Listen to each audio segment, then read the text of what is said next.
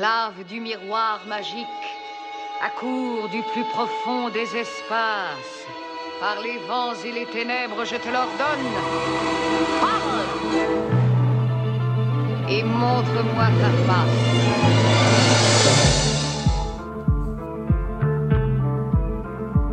La société en images.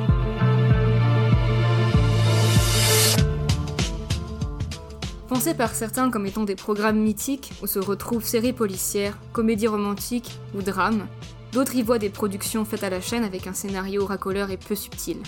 Et si ce n'était ni l'un ni l'autre, ou les deux à la fois Quel est le vrai fond de ces feuilletons télévisés?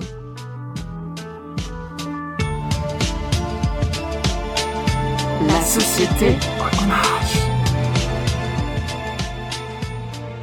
Bonjour à toutes et à tous, je suis euh, Lorraine Gonsalves. Nous nous retrouvons comme tous les mardis pour votre émission La société en images. Nous sommes à une époque où les images sont omniprésentes dans nos vies. Elles sont un miroir de nos sociétés en mettant en avant ses avancées comme ses dérives. Elles sont une trace d'un moment précis. Il faut s'intéresser à elles pour en apprendre plus sur notre évolution ou nos régressions. Avec le thème d'aujourd'hui, nous allons pouvoir nous intéresser à un format bien connu des téléspectateurs, mais aussi de tous les abonnés des plateformes. Nous allons tout particulièrement observer le phénomène des feuilletons. C'est un format que nous connaissons sûrement tous, parce que nous sommes un fan absolu, ou parce que nous sommes tombés sur une rediffusion après le programme Chasse et pêche à 3h du matin. Nous avons aussi l'impression que cela a toujours existé et ce n'est pas entièrement faux. Du moins en ce qui concerne les médias audiovisuels. La première fois que les feuilletons apparaissent, c'est dans la presse française au 19e siècle. Les sujets étaient variés en allant d'histoires d'amour en récits érotiques. Cela a eu pour effet de donner accès à la littérature aux classes populaires seulement en achetant le journal. L'invention de ce découpage de l'histoire est de donner envie au lecteur de lire la suite et donc d'acheter le prochain numéro. C'est un grand succès et c'est repris dans tous les médiums modernes que ce soit au cinéma, à la radio et à la télévision. Toujours avec cette volonté d'être un programme populaire, nombre de ces feuilletons mettent en scène la vie quotidienne, toutes les joies comme les malheurs que nous pouvons connaître dans une vie, et souvent même plus.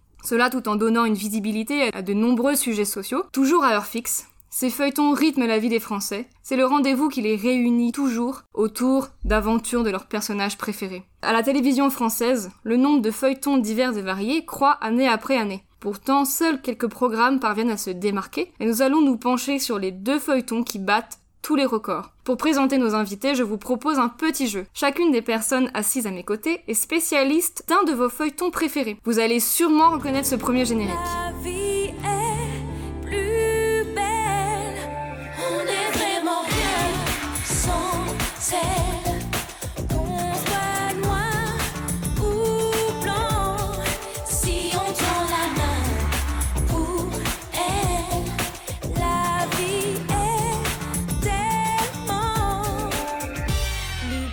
J'accueille Pauline Maragou, chercheuse en sciences sociales à Montpellier, à l'université Paul Valéry. Vous venez de terminer votre thèse sur la célèbre série Plus belle la vie, diffusée sur France 3, où vous montrez l'impact réciproque des affaires quotidiennes sur le synopsis de la série, ainsi que l'influence de cette dernière sur les téléspectateurs. Bonjour Pauline Bonjour, bonjour tout le monde, je suis très heureuse d'être là et euh, de participer à cette émission. À ma gauche se trouve mon autre invité. Son programme est arrivé plus récemment, mais connaît déjà une grande popularité auprès des téléspectateurs. m'en remets à nos lendemains. On renaît dans nos lendemains. Tu vois, vient la paix. Pierre Bouillot est sur notre plateau, vous êtes producteur chez Tel7 qui produit Demain nous appartient depuis 2017 et est diffusé sur TF1. Bonjour Pierre Bonjour à toutes et tous, ravi d'être dans vos studios aujourd'hui pour pouvoir échanger avec vous. Merci à tous les deux de nous rejoindre aujourd'hui, mais je ne dois pas oublier ma référence historique pour cette émission. Gabriel, alors de quoi tu vas nous parler aujourd'hui? Eh bien, fidèle au poste, bonjour Lorraine, bonjour tout le monde. Vous allez me retrouver au fil de l'émission pour deux chroniques. Sans trop en dévoiler, il sera question d'une dictature militaire et d'un certain cri-cri d'amour. Si ça ne vous donne pas envie d'écouter jusqu'au bout, je ne sais pas ce qu'il vous faut. Ah bah j'ai hâte d'entendre tout ça. Je suis vraiment très heureuse de vous avoir ici pour parler de ce sujet passionnant que sont les feuilletons télévisés, qui peuvent être considérés comme un prisme pour étudier nos sociétés Plus belle la vie et demain nous appartient, deux séries françaises qui battent tous les records, qui jouent entre ressemblance et différence. La première date de 2014, l'autre de 2017. L'une se déroule dans un quartier de Marseille, l'autre à Sète et alentour. Ce sont les deux seules séries françaises qui ont passé le cap des 1000 épisodes. Cela étant dit, nous allons enfin pouvoir passer au cœur de notre discussion. Pour commencer sur ce thème, j'aimerais vous poser une question à tous les deux. En quoi ces feuilletons marquent-ils les Français et quel serait le secret de leur longévité? Pauline. La série se base sur euh, l'utilisation de la sphère locale. Belle la vie parle de thèmes qui touchent euh, tous les Français, des problématiques sociétales qui sont abordées dans les discussions entre les personnages dans des lieux emblématiques. En parlant de lieux, cette série elle est tournée en studio à Marseille, Marseille qui est la ville cosmopolite par excellence avec son ouverture sur le monde euh, grâce à son port très connu, il s'agit là d'un cadre rêvé pour une série. Cependant, les scénaristes ont décidé de créer un quartier totalement imaginaire qui se nomme le Mistral. Dans ce quartier, on peut avoir des appartements où se côtoient différentes familles euh, d'origine sociale bien distinctes. On a aussi des lieux emblématiques qui deviennent des lieux de rencontre, notamment le bar du Mistral ainsi que l'hôtel du Select. Ces lieux sont, le... sont des lieux de débat public, mais aussi de célébration de grands événements sportifs, culturels, mais aussi politiques. La plupart des scènes de Plus belle la vie se passent dans ces lieux-là, mais au fur et à mesure, on assiste à un développement de la série, et au fil des saisons, on a une ouverture sur la ville. On évoque euh, les cités, les banlieues, mais on a aussi des scènes tournées en extérieur, par exemple au parc Borelli, sur les plages. Et on a aussi euh, des tournages dans des lieux emblématiques qui représentent bien la vie des habitants, comme les lycées, les hôpitaux ou encore la prison des Baumettes. Pierre? Alors pour parler de Demain nous appartient, donc nous la série se base encore un peu plus sur la sphère locale par rapport à Plus belle la vie et on reste toujours dans le cadre de 7. On évoque nous aussi quelques thématiques sociales mais le plus fort de la série donc ce sont des intrigues policières et aussi nous mettons en scène beaucoup de jeunes, des adolescents présents à l'écran, ce qui est assez rare vraiment dans les fictions françaises et notamment à France Télévisions. Le lieu est aussi très important donc comme je le disais on tourne à 7 qui est une petite ville contrairement à Marseille donc il est plus facile euh, de réaliser des tournages en extérieur. On voulait beaucoup de scènes en extérieur pour dynamiser et faire respirer toujours le téléspectateur. Les scènes en extérieur correspondent à, à peu près 70% des scènes totales dans l'épisode. Nous n'avons pas créé de quartier imaginaire car même de grands studios ne remplaceront jamais un espace naturel.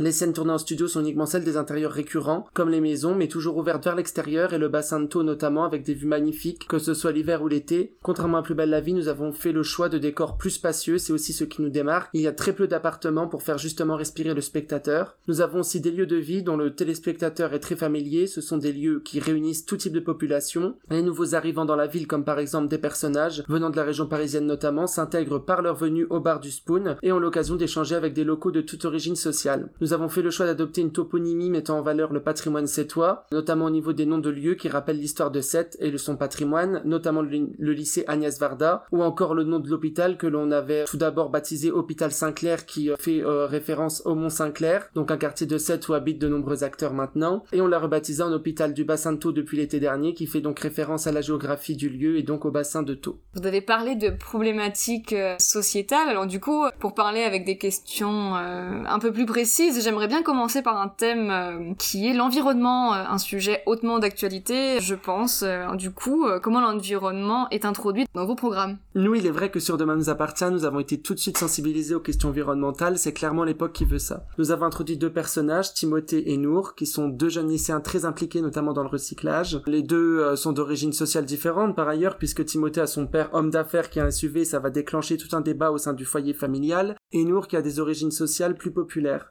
Parfois nous avons tourné leur lutte à l'excès, et c'est assumé, c'était pour intégrer aussi le point de vue de parents en décalage avec le ressenti de la jeune génération. Comme notre cible est très familiale et regroupe des individus de beaucoup d'horizons différents, de générations différentes, il était important d'avoir tous les points de vue. D'instaurer aussi des contradictions comme il en existe dans la vie, c'est aussi grâce à ça que le téléspectateur s'y retrouve et que l'on connaît le succès aujourd'hui. Alors, Plus belle la vie a voulu rester à la page et euh, déjà à ses débuts, la série est marquée par euh, des prises de position de certains personnages concernant les questions environnementales. On a par exemple en 2011 de gros débats au sujet de l'extraction du gaz de schiste et donc ce n'est pas un hasard si les épisodes sont tournés et diffusés en 2011. C'est parce que cette même année, un vote fait par les députés interdisant en France la fracturation hydraulique pour exploiter notamment les gaz de schiste a été réalisé. Et donc ce genre d'événement ancre d'autant plus la série dans une réalité non parallèle mais bien similaire à celle des Français. On retrouvera plus tard dans la série d'autres questions environnementales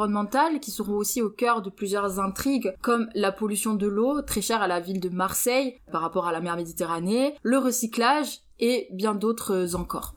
Vous parlez politique, c'est justement une très bonne transition avec mon, prochain sujet. Donc la politique, euh, un sujet euh, qui peut être euh, tendu selon comment on l'aborde dans, un programme notamment. Alors du coup, est-ce que c'est traité chez vous? Et si oui, comment? Demain nous appartient peut-être. Alors nous, nous sommes arrivés juste après la campagne en 2017, puisque le premier épisode date de mi-juillet 2017, donc nous n'avons connu ni présidentielle ni législative. Nous n'avons pas écrit de scénario qui inclut des débats mettant en scène des personnages de gauche euh, contre des personnages de droite. Par exemple, cela peut être un reproche qu'on peut faire à la série. Par ailleurs, on s'implique sur beaucoup de sujets sociétaux tout en donnant souvent une diversité de points de vue. Enfin, le débat d'idées profondes ne vient pas pour l'instant dans cette série, il n'y a pas sa place. Il est vrai qu'on reste un programme qui se veut divertissant. Déjà par l'heure de diffusion, nous sommes diffusés en fin de journée. Je ne pense pas qu'après avoir fait leur journée de travail ou d'études, les gens aient très envie de retomber dans des discours qui pourraient être perçus comme donneurs de leçons. Lorsque c'est fait comme par exemple avec l'écologie qui est aujourd'hui politique, c'est fait de manière légère en mettant en scène des débats des enfants contre des parents, comme je l'ai déjà expliqué. Quand je parle de manière légère, c'est par exemple l'épisode lors duquel le personnage de Nathan va décrocher suite à un pari avec son ami Charlie le portrait d'Emmanuel Macron au commissariat. Ça aurait pu être un portrait de François Hollande ou de Nicolas Sarkozy. Ce n'était absolument pas un geste à vocation politique, mais uniquement le résultat d'un pari entre jeunes. Alors, à la différence de Demain nous appartient, il s'avère que Plus belle la vie, comme je l'ai déjà dit, euh, reste dans une euh, perspective de coller du mieux possible à l'actualité et donc de s'inscrire dans une temporalité similaire à celle de son public. Et donc c'est vrai que les élections présidentielles ont joué un grand rôle. Les différents épisodes qui sont concernés sont en réalité tournés en avance, en double. En fonction des deux candidats finalistes au second tour, les épisodes sont différents. Je peux prendre notamment l'exemple des élections de, de 2012 opposant les candidats Nicolas Sarkozy et François Hollande. Et en fait, on remarque lors de la victoire de ce dernier que les personnages euh, qui sont les plus représentatifs de la droite politique sont assez déçus et dépités. Alors qu'à l'inverse, les personnages qui sont les plus ancrés à gauche se réjouissent et euh, il est possible de trouver sur internet les autres scènes qui auraient pu être diffusées en cas de victoire de la droite. Dans une autre perspective, Plus belle la vie tourne régulièrement des scènes de dernière minute en raccord avec euh, l'actualité pour rendre hommage par exemple à des personnalités. Dernièrement, on peut noter l'hommage rendu à Bernard Tapie, décédé en octobre. Il y avait eu aussi un hommage euh, à Jean-Paul Belmondo, Charles Aznavour, etc.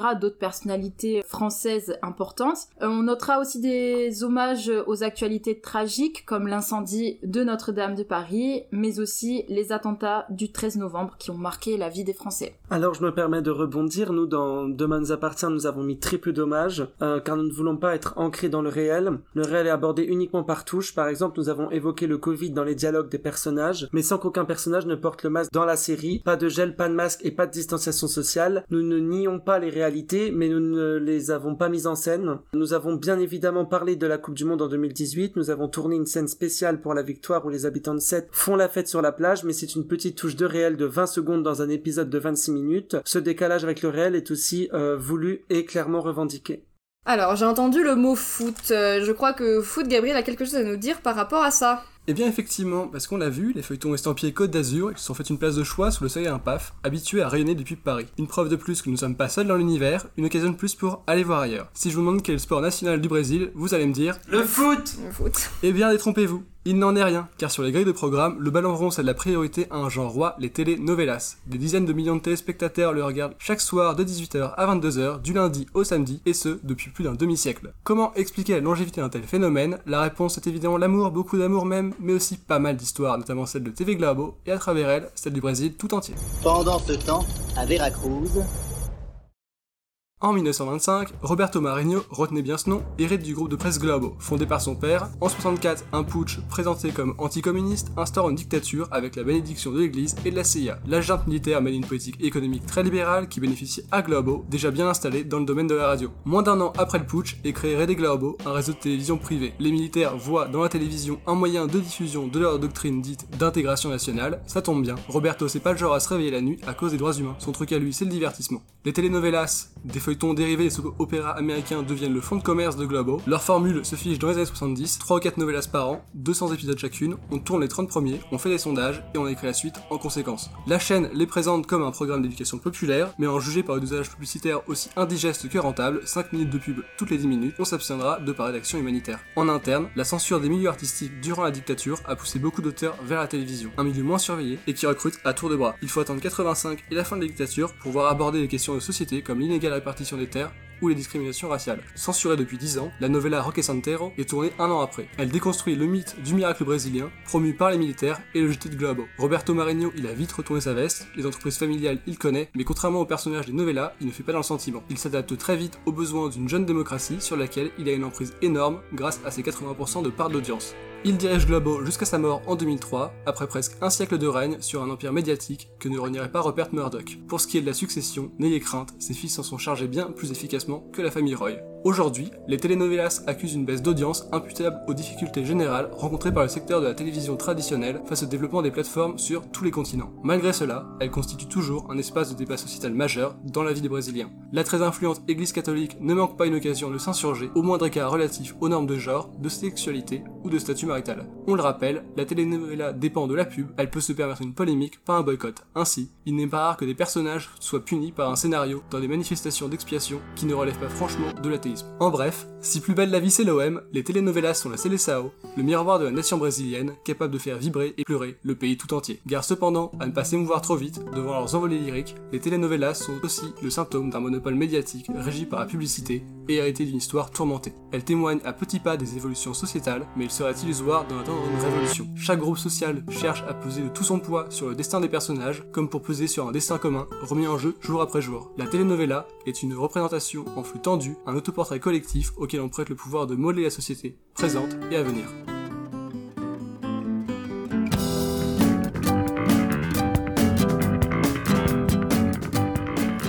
Les telenovelas, les feuilletons brésiliens par excellence donc, mais revenons-en à nos feuilletons français. Gabriel, tu as parlé des normes de genre et de sexualité, mais qu'en est-il chez Plus belle la vie et Demain nous appartient? Comment ce sujet est traité alors qu'il cause de nombreux débats encore dans la scène publique?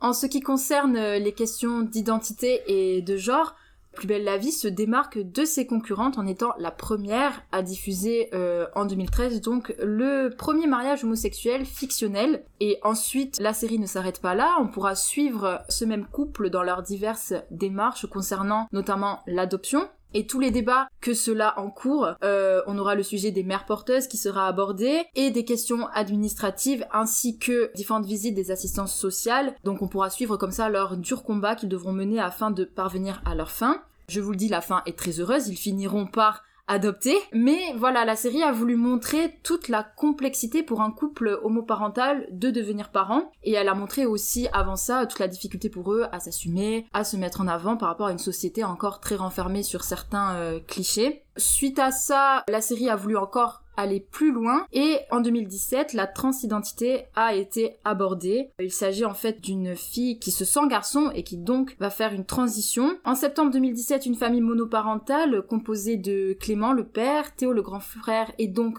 Clara, la petite sœur, débarque au Mistral. Donc cette dernière, elle est mal dans sa peau et elle émet très vite le souhait de devenir un garçon. Enfin, pour elle, elle ne devient pas un garçon puisque c'est ce qu'elle est. On va pouvoir suivre ainsi sa transformation et sa transition durant plusieurs mois et on sera aussi confronté au regard du père de famille qui a bien du mal à accepter la mort entre guillemets de Clara qui deviendra Antoine. Je suis ravi qu'on parle de ce sujet puisque on va le dire objectivement, bravo à Plus belle la vie d'avoir assumé euh, en 2013 le premier mariage homosexuel euh, dans une fiction française et surtout tout ce que ça impliquait comme la volonté de vouloir fonder une famille, euh, les obstacles. Surtout dès le début de la série en 2004 avec Thomas, c'est vraiment quelque chose qui m'a marqué moi comme n'importe quel téléspectateur. Nous avons eu sur Demain nous appartient beaucoup de profils différents de personnages pour aborder l'homosexualité. En effet, dès le départ, nous avons pris le parti de mettre en scène un couple de femmes homosexuelles et non pas euh, au tout départ deux personnages masculins, ce à quoi on aurait pu s'attendre, qui ont depuis toutes les deux quitté la série. Elles ont élevé donc deux enfants, dont un a été conçu par PMA. Euh, ensuite, nous avons mis en scène Hugo et Bart, deux jeunes adultes. Bart assume son homosexualité à partir de sa rencontre avec le personnage d'Hugo, donc on assiste finalement euh, à ce coming out auprès de ses amis et de sa famille. Donc comme cela pourrait se passer dans la vraie vie, certains pourraient parler d'un coup de foudre. Euh, nous ne voulions pas non plus euh, que l'homosexualité soit présente qu'au travers de personnages jeunes, comme si ce n'était que le fruit d'une époque. C'est pourquoi le père d'Anna et de Chloé, deux de nos personnages principaux, ont un père, euh, André, qui assume homosexualité à 70 ans après des décennies de secrets. Les questions de sexualité et d'identité de genre font partie des débats politiques contemporains, mais c'est également le cas euh, de la question du racisme que j'aimerais qu'on aborde maintenant. En ce contexte d'élection présidentielle, c'est un débat remis en avant par une partie de la classe politique. Comment ce sujet important euh, est montré dans vos programmes? Alors, dans Demain nous appartient, nous n'avons pas mis de scène de violence à caractère raciste à l'écran pour l'instant, euh, ni de scène de violence policière ou de policiers racistes, contrairement à Plus belle la vie. Nous avons des personnages de diverses origines, le personnage de Suleiman par exemple, ou encore Hugo qui est métis, mais il est vrai qu'avec les autres producteurs et avec les scénaristes aussi, on a réfléchi au printemps dernier quand nous préparions le millième épisode, et on s'est dit qu'il fallait plus de diversité en permanence à l'écran, comme nous en avons dans la rue. Notre objectif, c'est de ne pas fantasmer la réalité, c'est toujours là la limite pour plaire à nos téléspectateurs. Il faut que ce soit 26 minutes de relâchement dans leur quotidien et en même temps il faut aussi que, la série mette en scène des lieux communs, des personnes que l'on pourrait croiser dans la rue au hasard. Nous avons donc introduit une nouvelle famille dans laquelle une jeune fille, Angie, qui dans un cours de français propose de lire des romans contemporains d'auteurs de diverses origines. Pour elle, il ne fait aucun doute que le système éducatif n'a que faire de l'égalité L'adolescente va même jusqu'à accuser son prof d'être le complice d'une pédagogie raciste. Et euh, suite à, ce- à cette séquence, l'interprète du personnage a d'ailleurs reçu beaucoup de messages racistes et sexistes. J'en parle ici aujourd'hui, j'en profite. Je dois l'avouer, c'est quelque chose qui nous a un peu surpris, voire choqué. Elle a reçu le soutien de tous les autres comédiens. La séquence a en réalité montée en épingle par certains politiques, reprise et décontextualisée volontairement sur Twitter. Donc on n'a pas trop compris et surtout pas anticipé, d'autant que notre message était l'apaisement deux épisodes plus tard avec les personnages de Jordan, supposé raciste à la base, et Jaya, personnage métis et sœur Certains articles que je ne citerai même pas ont évoqué le diktat wokiste auquel étaient soumis les scénaristes. Bref, nous continuerons selon nos volontés et si le public est toujours devant l'écran à 19h20. Là où je trouve que Plus belle la vie fait un peu euh, un faux pas, c'est justement la question euh, du racisme. En fait, euh, cette question, elle est présente depuis le début de la série. Euh, elle sera d'abord représentée en le personnage de Boer, un policier raciste qui s'attaquera à une jeune femme qui, en réalité, n'a rien à se reprocher, mais il s'attaquera à elle car elle est d'origine algérienne. Et en fait, en étudiant de plus près les différents épisodes qui montrent ce côté raciste, la série semble amplifier les clichés. Et en fait, on se rend compte que les personnages qui sont souvent euh, accusés euh, de crimes, de vols ou d'autres euh, délinquances, si, je puis dire, sont en fait des personnages vivant dans les quartiers nord de Marseille, issus pour la plupart de l'immigration et, quitte à aller encore plus loin, sont de couleur. On aura notamment l'arrivée au Mistral de Jawad, qui au départ vraiment sera la représentation de la délinquance pure. En fait, euh, vraiment, l'un des seuls points positifs à tout cela, c'est sans doute la réussite de certains personnages, comme euh, Abdel Fedala, qui, malgré sa famille et malgré le fait que son père soit un repris de justice et passe la majeure partie de la série en prison, réussira à devenir avocat après de brillantes études. Mais là encore, la série reviendra sur cette affaire et le personnage d'Abdel sera rattrapé par ses démons familiaux et ce qui le poussera à suivre les traces de son Donc vraiment, c'est euh, par rapport à Demain nous appartient et d'après ce que euh, vient de nous dire euh, Monsieur Bouillot, Plus belle la vie est vraiment ancrée dans les clichés. Elle ne me sent pas prête à en sortir pour l'instant. Donc euh, vous avez parlé policier, euh, avocat, donc le thème de la criminalité. Je crois que Gabriel a également quelque chose à nous dire à ce sujet, mais pas forcément dans les feuilletons auxquels euh, on imagine. Bah effectivement, la thématique du crime, elle manque pas à la télévision française avec des séries diffusées au long cours comme Navarro, Maigret, le commissaire Moulin ou Julie Lescaut. Ça fait un paquet de flics, mais après tout, le genre policier, c'est le genre feuilletonnant par excellence. On le retrouve du feuilleton de presse du 19e jusqu'à la structure narrative de Plus belle la vie. Seulement, chez la police comme à Radio France, on fait dans la politique du chiffre, on me paye à la chronique et j'ai que 3 minutes, donc je vais pas vous refaire toute Ce que je vais faire par contre, c'est revenir sur les conditions d'apparition des feuilletons qui ont rythmé la vie des Français avant l'arrivée de Plus belle la vie, les sitcoms AB. Pendant ce temps, à Veracruz, Pour comprendre ce que je vais appeler le AB-verse, il faut comprendre son créateur, Jean-Luc Azoulay. Il commence dans l'industrie musicale en assistant Carlos, puis Sylvie Vartan. En 77, il va fonder AB Productions avec Claude Berda. Ensemble, ils vont produire les disques de Dorothée. En 87, TF1, qui vient d'être privatisé par Chirac, va confier à AB sa case jeunesse, soit 900 heures de programme par an, pas une mince affaire. Cette case jeunesse va être incarnée par le Club Dorothée, et au début, l'émission repose sur des séries d'animation japonaises. AB est allé voir la Toei pour acquérir les droits d'un catalogue déjà rentabilisé au Japon et qui leur permet de remplir leurs obligations auprès de TF1, à savoir toucher les jeunes avec beaucoup de contenu. L'émission popularise donc des séries comme Sailor Moon ou Dragon Ball, mais la loi impose des quotas de production française. Produire soi-même de l'animation, c'est long et ça coûte cher. AB s'inspire alors des sitcoms américaines, des productions rapides à tourner et peu onéreuses. Pour ça, il lui faut des studios conséquents. C'est pourquoi AB est une des premières sociétés de production à s'installer dans la plaine Saint-Denis. Tout est en place, le AB Verse peut commencer. Salut les musclés ouvre la voie en 89, suivi par Premier baiser en 91. En 92, c'est au tour d'Hélène et les garçons, de loin la plus populaire des sitcoms AB, avec jusqu'à 7 millions de téléspectateurs. La plupart des séries AB suivantes en seront dérivées, on parle de plusieurs milliers d'épisodes en cumulé, tous écrits par un certain Jean-François Porry, alias Jean-Luc Azoulay. Le rythme de production ne permet évidemment pas de développer la psychologie des personnages, on se concentre sur des relations amoureuses stéréotypées, décorrélées du contexte social, et finalement c'est presque moindre mal parce que les très rares incursions d'AB sur des questions plus sérieuses comme l'alcoolisme ou la drogue elles sont franchement désastreuses. Elles sont même carrément problématiques quand le sida ou le viol sont utilisés comme des ressorts scénaristiques visant à punir moralement un antagoniste ou des personnages féminins. Rétrospectivement, ce qui ressort des sitcoms AB, c'est que le public cible, il s'est mine de rien attaché hein, au personnage d'Hélène Girard ou le fameux Cricri d'amour. Ah, cri-cri d'amour. Oui, effectivement. Si les sitcoms ont eu un impact durable, c'est précisément parce qu'elles constituent un espace rassurant. Les trentenaires et les quarantenaires d'aujourd'hui, bah, ils ont grandi avec le club Dorothée en rentrant de l'école. Ce visionnage ritualisé a produit une culture commune et des marqueurs temporels forts dans la vie des spectateurs. L'expérience est même renouvelée par les innombrables rediffusions du AB. Cette expérience réconfortante doit aussi beaucoup à la spatialité des sitcoms, certaines font exception, mais les décors sont toujours intérieurs, des salons, des chambres, qui font écho à l'espace intime de celui qui regarde. Les décors sont immuables, on peut s'y réfugier. Ils sont presque agéographiques dans le sens où l'inspiration et l'esthétique des sitcoms est très américaine. Le monde extérieur, il existe à peine, et la série, elle s'ancre pas dans un contexte culturel précis, ce qui a d'ailleurs permis son exportation à l'étranger. Au plus fort de son succès, AB devient une société si puissante qu'il envisage de se lancer en solo dans la télévision satellite. TF1 va réagir en se mettant à produire le feuilleton Sous le soleil en 96, sans la participation d'AB. La chaîne déprogramme brutalement le Club Dorothée en 97 pour mettre fin à son AB dépendance. C'est plus confidentiel, mais Jean-Luc Azoulay continue de produire des sitcoms, la dernière en date c'est Les Mystères de l'amour, qui en est à son 700e épisode depuis la semaine dernière. On y retrouve notamment Hélène Girard, de son vrai nom Hélène Rollès.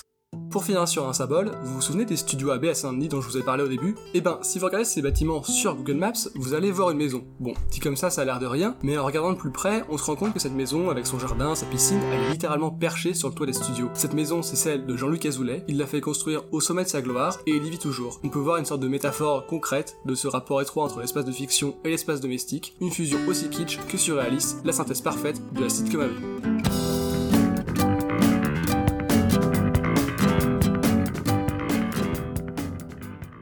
Cri-cri d'amour, mais d'ailleurs il me semble qu'il a eu des déboires avec les addictions, que ce soit dans les séries, mais euh, également euh, dans la vraie vie. Ah, en parlant de cri-cri d'amour et d'addiction, moi c'est vrai qu'on a eu euh, mon cri-cri d'amour à moi, euh, Maxime, qui a eu des problèmes d'addiction dans la série. Donc il devient addict aux antidouleurs et euh, en fait il va se préparer pour un triathlon, il se blesse à la cheville et il va faire une rencontre, celle de Marie, qui va donc euh, essayer de le préparer au triathlon et qui lui fournit des produits dopants. Donc avec cette intrigue sur la drogue, on voulait rendre le personnage de Maxime moins lisse. On en avait discuté avec les scénaristes et l'interprète, chose que l'on fait assez régulièrement et qui participe à la qualité de la série. Nous avons baptisé le médicament Tramidon, inspiré du tramadol qui contient de la codéine. Il s'agit de médicaments, ce n'est pas de la drogue dure. Encore une fois, nous ne voulions pas tomber dans le cauchemar du réel, mais plutôt donner un aperçu de ce qu'est la dépendance à des produits, quels effets sur le personnage, sur son corps, comment ça pouvait arriver aussi dans la vraie vie, comment réagir face à l'excès, c'est ça qu'il fallait comprendre. Durant un sevrage, il y a énormément de carences, le corps réagit, dépense énormément d'énergie pour contrôler ce manque. Il est intéressant pour faire passer le message auprès de nos jeunes qu'un garçon comme Maxime, monsieur tout le monde et incarnation du genre idéal, peut devenir dépendant, personne ne l'imaginait. La surprise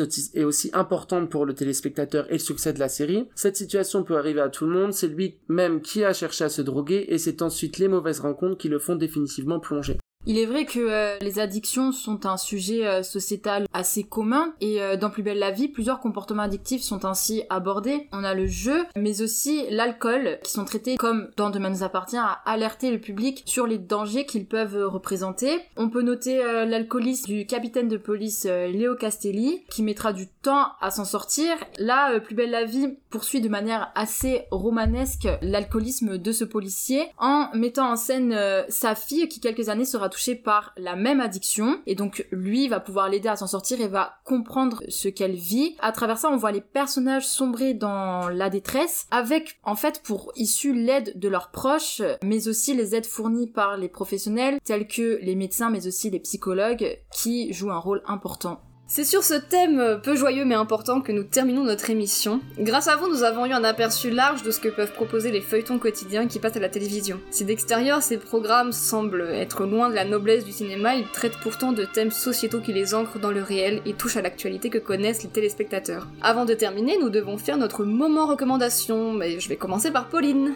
Merci à vous de m'avoir reçu ici. Pour ma recommandation, je vais repartir de ce qui a été dit euh, en introduction sur les romans feuilletons. Et c'est avec le plus grand plaisir en bonne chercheuse que je suis que je ne peux pas quitter le studio sans avoir évoqué la journée d'études de la BNF consacrée l'année dernière aux feuilletons dans la presse. Vous pouvez retrouver cette vidéo de la journée réunissant les conférences et les lectures de textes euh, sur YouTube. Cette vidéo vient compléter la sélection Les feuilletons dans la presse, une page accessible sur le site Gallica et c'est très simple, le grand public pourra se régaler en lisant tout ça. Très bien, Pierre Ravi d'avoir été avec vous aujourd'hui. Je vous conseille une autre série qui fonctionne au-delà de nos attentes avec des personnages attachants. Ici tout commence, qui est le spin-off de Demain nous appartient. Je vais aller me pencher sur votre thèse, Pauline, qui va sûrement m'apprendre comment trouver un public pour la série dont je m'occupe, qui réunit déjà 4 millions de téléspectateurs par soir. Je suis vraiment réticent sur ce type de travail un peu bricolé à mon avis. Quand on parle de télé mais qu'on n'en fait pas, c'est quand même très difficile d'être pertinent. Producteur, c'est un métier. Bah très bien, sur ces belles paroles, euh, bah Gabriel. Bah, moi comme d'habitude, euh, je vais tricher. D'abord, si vous voulez aller plus loin sur le rapport entre les sitcoms et leur public, je vous conseille la série YouTube d'Aurélien Prévost intitulée À la recherche d'Hélène. Dans l'absolu, c'est pas mon genre de contenu, mais je dois bien reconnaître que pour le coup, c'est assez sincère. Le moteur du récit, c'est le rapport personnel qu'entretient le vidéaste avec les sitcoms AB, et ça en fait un témoignage assez intéressant. Ensuite, entre Azoulay et Marigno, on a déjà explosé nos quotas de mania des médias, donc autant y aller à fond, question histoire d'en haut. Si vous nous écoutez en direct, hier s'est achevée la saison 3 de la fantastique série HBO Succession. C'est l'histoire de la famille Roy et de leur empire médiatique. Ils sont cruels, terriblement médiocres, et ils passent leur temps libre enfermés dans des hélicoptères. Les enfants de la famille sont monstrueux, la mère absente, et le patriarche est un tyran, interprété par un Brian Cox, qui n'avait pas été aussi terrifiant depuis son rôle d'Hannibal Lecter dans Manhunter de Michael Mann. En bref, soutenez le service public et la presse indépendante, Sinon, Succession va pouvoir continuer à puiser son inspiration dans nos sociétés, et je me verrai alors dans l'obligation de continuer à vous le recommander. Très bien, et du coup, bah, quant à moi, c'est une série que je vais vous recommander également, il s'agit de la série The Paradise. C'est une adaptation du Bonheur des Dames de Zola, une série qui date de 2013. Vous allez me demander le lien avec les feuilletons, et bien j'en viens à mon introduction et l'histoire du feuilleton. Dans cette série qui se déroule dans un grand magasin au 19e siècle, tout un épisode met à l'honneur le succès récent des feuilletons papier. Denise, notre héroïne vendeuse au paradis, a l'idée de faire de la publication de l'ultime chapitre de l'histoire un événement au magasin. Au-delà du fait que cette série est très plaisante à regarder, cet épisode en particulier nous montre bien l'engouement qu'il y a autour de chaque nouvelle publication et la fébrilité à la fin de la lecture, triste de devoir attendre le prochain numéro. Je vous donne rendez-vous la semaine prochaine avec notre nouvelle invitée, Jacqueline Lalouette, spécialiste des statues. Elle va nous expliquer sa passion des statues et pourquoi il ne faut absolument pas euh, les déboulonner. Vous pouvez nous retrouver un podcast sur le site de France Culture. À la semaine prochaine et n'oubliez pas, gardez les yeux ouverts.